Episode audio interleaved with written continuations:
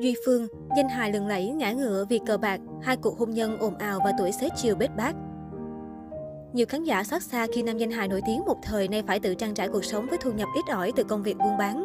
Cái tên Duy Phương không quá xa lạ với khán giả thập niên năm 90. Khi ấy, ông từng là một danh hài xuất hiện dày đặc ở các sân khấu lẫn truyền hình. Thế nhưng thời huy hoàng ấy đã đi qua. Duy Phương của hiện tại đã đổi khác rất nhiều. Danh hài nổi tiếng thập niên 90 ai cũng biết. 14 tuổi, Duy Phương đã rất mê ánh đèn lung linh của sân khấu.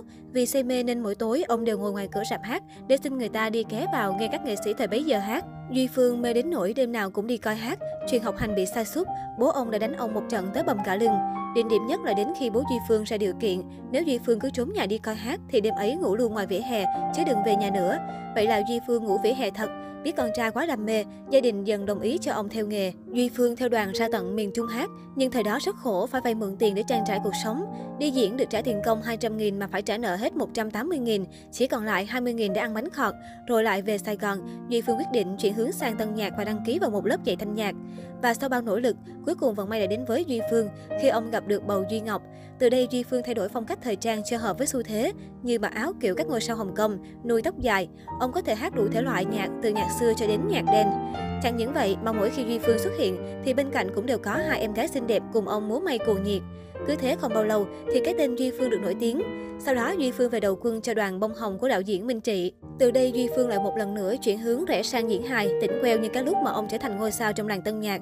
Các vai diễn của Duy Phương duyên đến mức vé của các vở diễn được bán hết sạch trước đó cả tuần.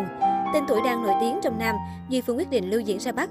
Duy Phương chính là một trong những nghệ sĩ hài đầu tiên tiên phong mang hài kịch của miền Nam ra miền Bắc. Thời điểm ấy, ông kết hợp cùng với ca sĩ Ngọc Tân trở thành một cặp bài trùng vô địch.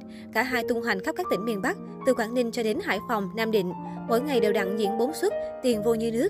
Hôm sau diễn thì hôm nay đã bán hết sạch vé. Khi chạy sâu khắp đất Bắc, ông quay trở lại miền Nam và hợp tác với Bảo Quốc lập nhóm tấu hài, làm điên đảo tất cả các sân khấu kịch tại Sài Gòn. Mỗi đêm diễn hàng chục suất, thu băng cassette nhiều đến không kể xiết. Đó là cái thời điểm mà Duy Phương muốn gì thì sẽ được đó.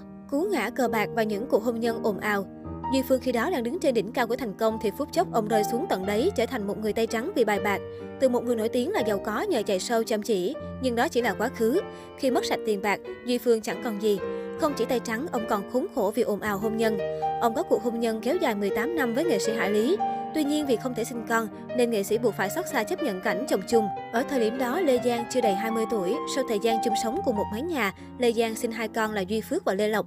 Nói về cuộc hôn nhân chung chạ với Duy Phương, nữ diễn viên Lê Giang chia sẻ, khi còn sống trong căn phòng nhỏ ở đoàn hát Thanh Minh Thanh Nga cũ, chị nhiều lần bỏ đi vì không chịu được kiếp chồng chung. Thế nhưng sau đó vì siêu lòng trước những lời dỗ ngọt của Duy Phương nên Lê Giang vẫn quyết định quay trở về. Sau 6 năm chung sống, Duy Phương và Lê Giang mới đăng ký kết hôn. Trong một show truyền hình năm 2017, Lê Giang từng chia sẻ lý do đường ai nấy đi. Theo chia sẻ của Lê Giang, sự nghiệp Duy Phương xuống dốc đã khiến nam nghệ sĩ thường xuyên hành hạ đánh đập vợ, thậm chí có lần còn khiến cô ngã cầu thang. Trong một lần Duy Phương đến tìm Lê Giang nói chuyện con cái, nam danh hài bị một nhóm côn đồ chặn đường đánh nhập viện. Sau đó Duy Phương đổ lỗi là do vợ làm, mâu thuẫn lên đến đỉnh điểm, Lê Giang vì ức ức mà mua thuốc ngủ để tự tử, may mắn đã được cứu sống kịp thời. Sự việc Lê Giang chia sẻ trên truyền hình đã gây ra những ồn ào và khiến Duy Phương rất bức xúc. Ông đã quyết định kiện chương trình truyền hình và giành được phần thắng. Tuy nhiên điều đó vẫn để lại vết thương lòng với gia đình ông. Cuộc sống mưu sinh chật vật bên vợ ba. Ly hôn Lê Giang, cuộc sống hiện tại của Duy Phương khiến khán giả không khỏi chạnh lòng. Từng một thời là cái tên đình đám trên sân khấu, thế nhưng hiện tại, nam danh hài lại chật vật với món nợ gia đình lên đến hàng trăm triệu. Được biết sau khi ly hôn với Lê Giang, Duy Phương đã tái hôn với một người phụ nữ quê gốc An Giang và có với nhau hai người con trai. Vì không còn nhận được ánh hào quang từ sân khấu như trước, nên Duy Phương đã chuyển sang kinh doanh quán nhậu. Tuy nhiên, công việc buôn bán của nam danh hài cũng không khá khẩm là bao. May mắn ông được con gái Lê Lộc giải quyết nợ nần giúp. Sau khi được con gái trả 600 triệu đồng tiền làm ăn thua lỗ, anh mở quán bánh bèo chén, công việc kinh doanh đã thuận lợi hơn. Được biết mỗi ngày, Duy Phương bán khoảng 100 hộp bánh tự làm, trừ mọi chi phí, ông lời vài trăm nghìn đồng. Để tiết kiệm chi phí, anh tự chạy xe máy hàng chục cây số từ nhà ở Bình Chánh đến các quận huyện trong thành phố giao bánh. Ngoài ra, Duy Phương cũng làm kênh YouTube để kiếm thêm thu nhập.